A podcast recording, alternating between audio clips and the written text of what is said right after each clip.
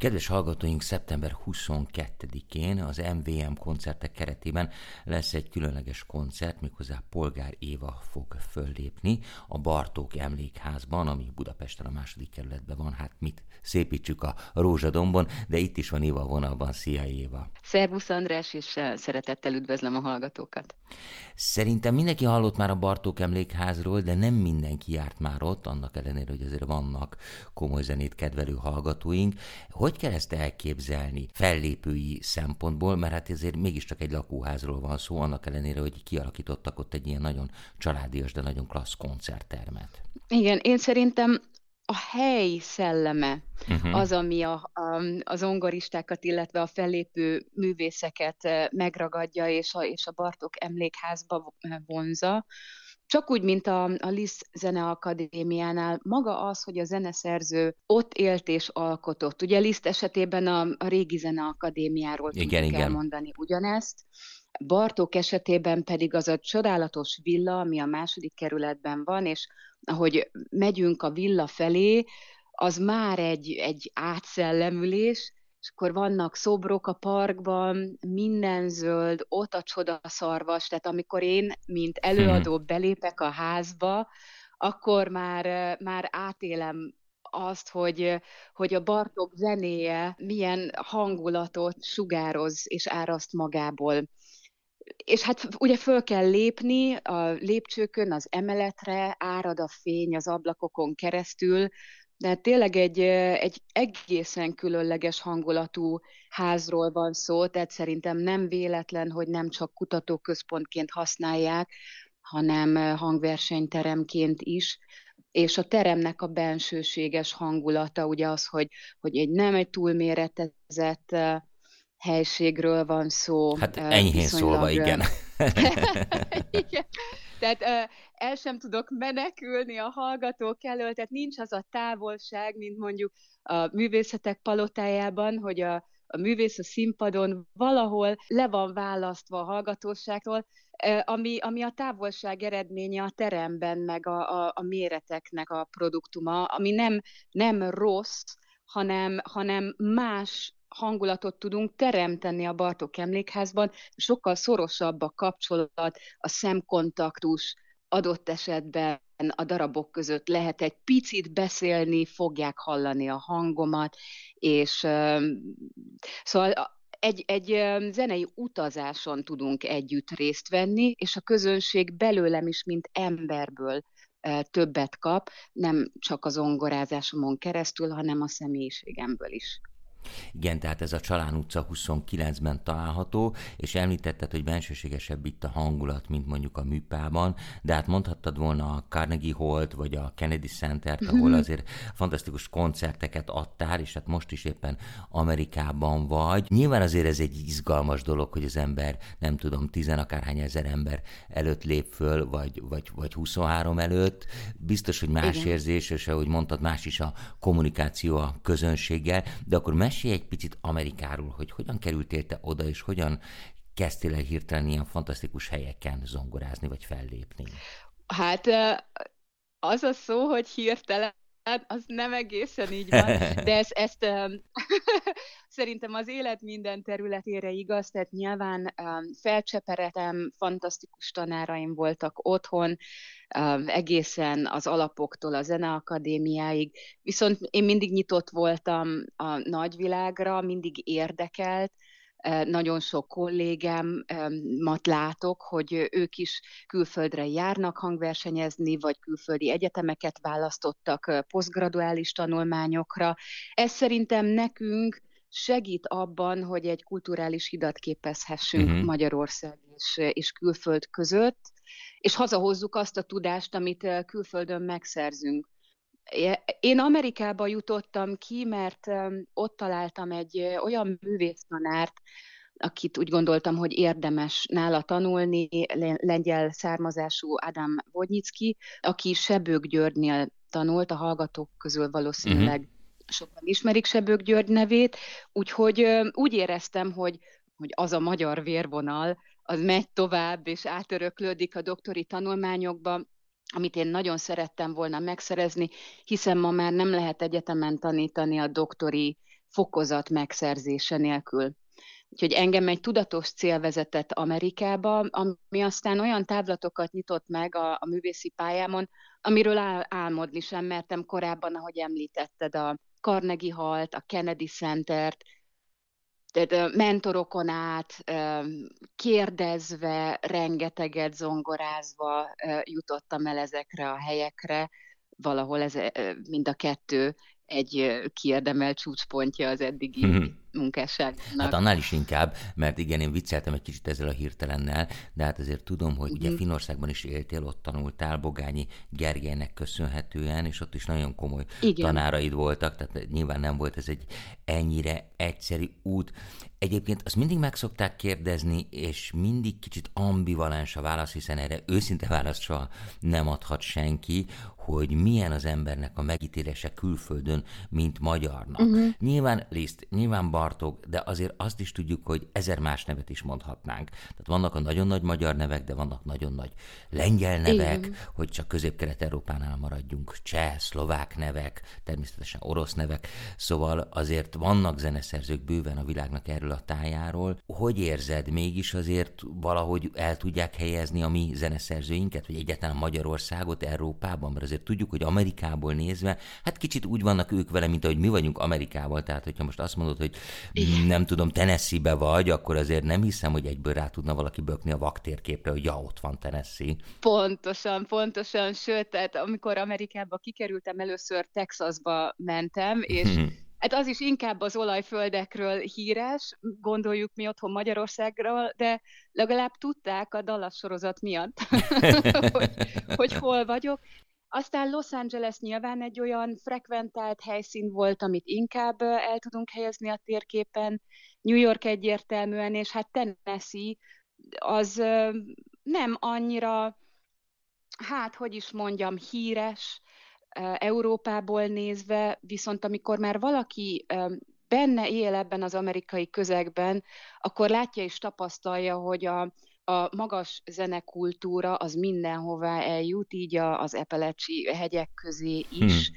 Sőt, nagyon komoly amerikai dallamkincsük van, amit Bartokot nagyon érdekelt.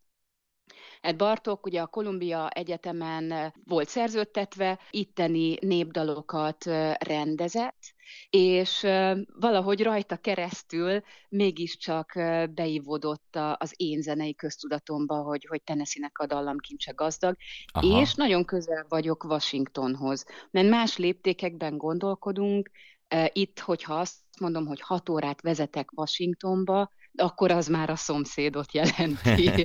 Ugye Magyarországról pedig addigra már egy másik európai országban vagyunk. Visszakanyarodva a kérdésedhez, bárhová utaztam, és hála Istennek szerencsém volt nagyon sok helyen megfordulni, Ázsiában is, Dél-Amerikában is.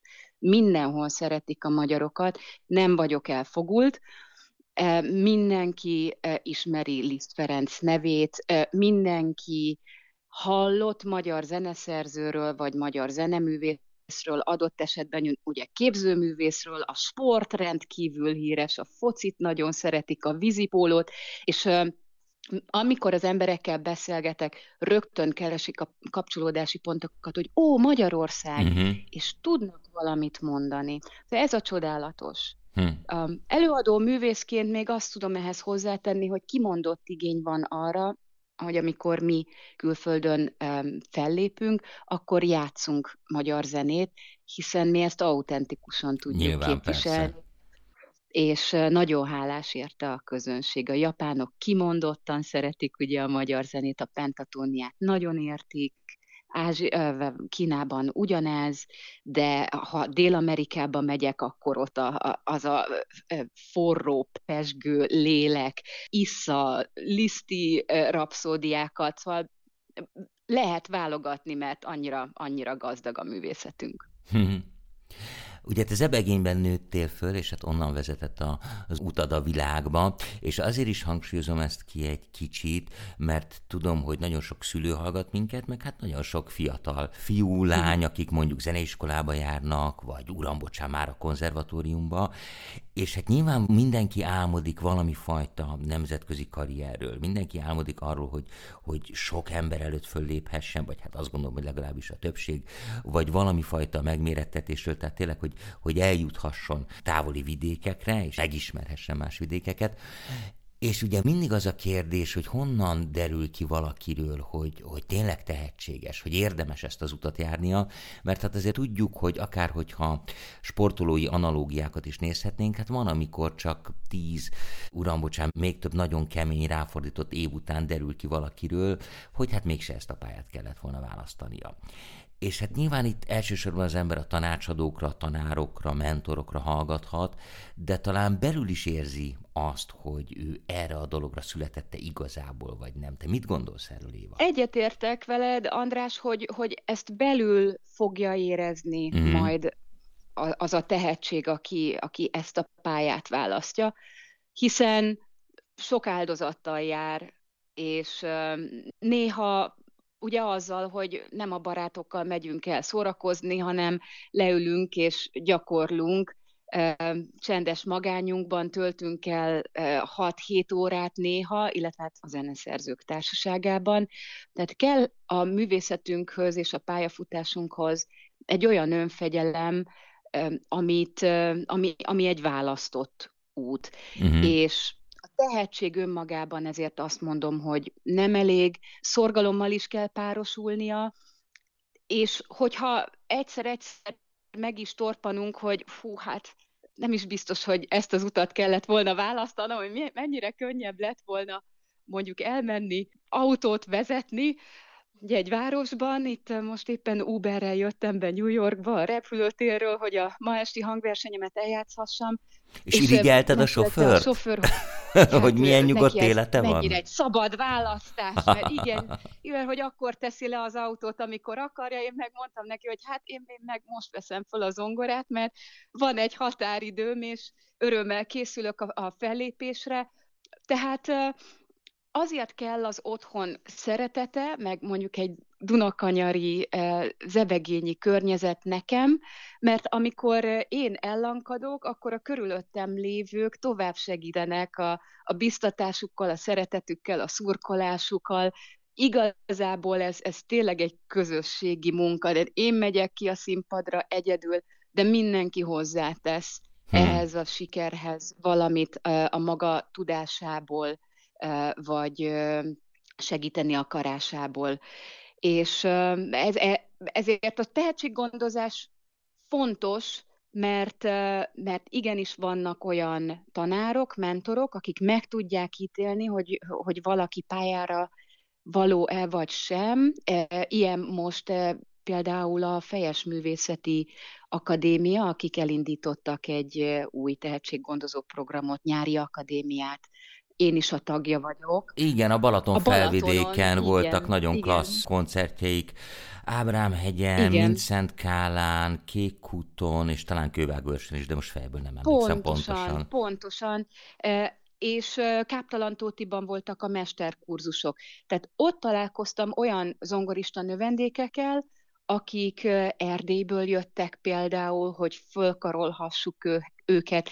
Nem jó szó azt mondani, hogy szociálisan rászorultak, de mindannyiunknak jól esik, hogyha különösen növendékként nem a zsebünkből kell kivenni a pénzt ahhoz, hát hogy beinvestálhassak ugye a tanulmányaimba, hanem nekem adják ezt a lehetőséget ösztöndíj formájában. És ez is egy óriási motiváció, tehát minden összeadódik, Úgyhogy tanárokat, diákokat, szülőket arra biztatok, hogy, hogy érdemes csinálni, és amikor válaszúthoz ér egy, egy gyermek, egy fiatal, akkor az a belső hangjó irányba fogja terelni, és ha bár ugye nem könnyű pálya, de rengeteget ad, ugye a közönség kapcsolat, a tanárdiák viszony, ez egy, ez egy nagyon szép örök körforgás és kulturális hmm. misszió. Hát ez így van. Egyébként, amit említettünk, ugye Fejes Krisztina kolléganőd alapította ezt a Szabad Egyetemet, illetve Tehetséggondozó Akadémiát. Igen, igen, igen, aminek megvannak ezek a különböző funkciói, koncertek, fesztiválok, ösztöndíj programok, nyári akadémia. Stb. stb. Hmm. Éva, akkor térjünk vissza egy kicsit a te koncertedre, ugye szeptember 22-én a Bartók emlékházban. Igen. Mit hallhatunk, mit fogsz játszani, és az is nagyon érdekel, hogy hogy rakod össze ilyenkor a repertoárt. Segít valaki, sugnak, hogy mit szeretne a közönség hallani, vagy ez teljesen rád van bízva? Ebben az esetben rám volt bízva, ami számomra uh-huh. azt is jelenti, hogy megbíznak a, a, a stílus meg az értékítéletemben, hogy milyen közegben milyen zenei mű illik. Ezt nagyon komolyan veszem egyébként, tehát van olyan alkalom, amikor felkérnek egy mű tolmácsolására, mint például majd októberben a Marcibányi téren a Grig ámozongora versenynek a az, az interpretálására. Ez mikor lesz októberben, az, bocsánat, ha már? Október 27. Aha. Október 27. Na, jó lesz és, ezt is megjegyezni. Igen. Ezt is nagyon várom, ezt az alkalmat, mert zenekarra különösen szeretek együtt játszani, és amikor pedig a szóló zongora művekről beszélünk, akkor visszakanyarodva a Bartók emlékházhoz Bartók és Liszt műveket választottam. Ugye Bartók nem véletlen, hiszen hazavisszük a zeneszerzőt. Nyilván persze. És az a különlegessége ennek a programblokknak, három Csík megyei népdal, három bőrleszk és a második elégia, hogy mindezen műveket Bartók az 1900-as évek elején írta, tehát még egészen fiatal zeneszerzőként. Bartókot az 1900-as évek elején nagyon erős behatások érték. Például Geyer Steffivel, ugye az a szerelmi kapcsolat igen, igen. széthullott. Volt egy, egy zeneszerzői megakadás, akkor a, a, a Straussnak a Zaratusztrája föllobbantotta Bartokban újra az alkotó kedvet. Tehát egy olyan posztromantikus, már-már, vagy még-még impressionista hangzást hallunk a zeneszerzőtől, ami ugye később más irányba mozdul el, három Csík megyei népdal például ugye az az eredeti népzenei feldolgozás, amire mondjuk szintén gondolunk, amikor Bartok zenéjére asszociálunk. Tehát, tehát úgy gondolom, hogy egy érdekes képet mutat a, a zeneszerzőről, ez a három korai mű, amit Liszt zongoraművek fognak keretezni, szintén egy korai és egy késői ciklus, három koncertetüddel fogom kezdeni a műsort, Liszt Ferenctől, ezt a virtuóz éveiben írta, 1845 és 49 között. Cím szerint, ha lehet említeni, az Illamento, um, az Un Sospiro, ugye, ami a sóha, és köztük a La Leggerezza, a könnyedség, és egy, egy igazi brilliáns hangszerkezelést, gyönyörű dallamokat fog bemutatni ez a három darab a, a zárószám pedig a Weinenklagen, Zorgenzagen vari, variációk lesznek, amit Liszt orgonára is megírt, ami már csak azért is egy fajsúlyosabb zenemű, mert egyrészt egy Bach kantátán alapul, másrészt Liszt szintén egy személyes élmény dolgoz föl a műben, mint ahogy Bartók ugye a Geyer Stefivel. Itt arról van szó, hogy Liszt lánya Blandin elhalálozott. Mm-hmm. Igen, igen. És, és hát ennek hatására Liszt kidolgozta magából ezt a fájdalmat, és hát ez a gyönyörű műszületet. Érdemes mm. eljönni és meghallgatni, mert hát nagyon szívhez szóló. Igen, tehát még egyszer az MVM koncertek keretében, és ez már a 20. jubileumi MVM koncertek, tehát a Bartók Emlékházban szeptember 22-én lesz polgár Éva zongorástje, és az imént hallott művek csendülnek ott föl. Éva, nagyon-nagyon szépen köszönöm, hogy itt voltál. Egyrészt jó utat hazafelé, mert ugye még Amerikában vagy, tehát még ide is köszönöm. kell érned, de szerintem azért az, azért az össz, össze fog jönni, az, az, az sikerülni fog, és akkor időről időre pedig szeretettel vendéggel látunk, és akkor mesél nekünk arról, hogy hol és merre fogsz koncertezni, mert azt gondolom, hogy ezt mindig érdekes tőled hallani. Köszönöm a megtisztelő lehetőséget, a beszélgetést, és várom a következő alkalmakat. Nagyon szépen köszönöm, szervusz, minden jót! Szervusz!